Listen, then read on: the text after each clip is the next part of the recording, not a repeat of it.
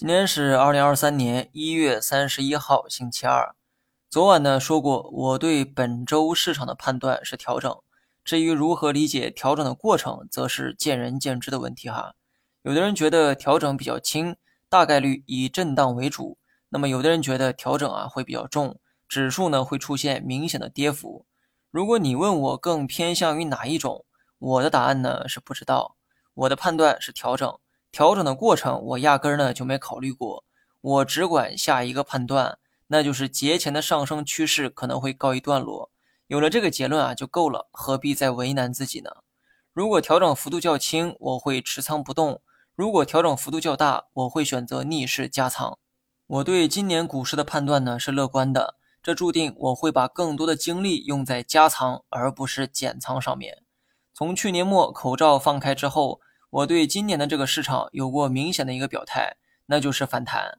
能反弹多高我不知道，但我心里啊有几个反弹目标。第一个目标是三二二六点，这是去年十二月初的高点。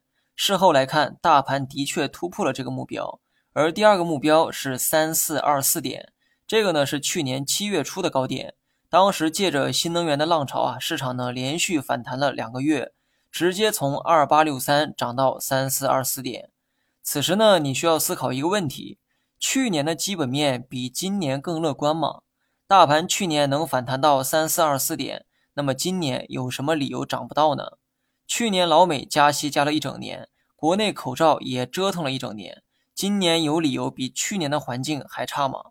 我不是神仙，我也预测不到股市的最终结果，但有些事情可以通过逻辑进行推理，除非今年又出现了不可预测的黑天鹅事件。否则，傻子也能猜到今年的市场环境一定会好于去年。既然这样，我就有理由相信大盘会继续挑战第二目标三四二四点。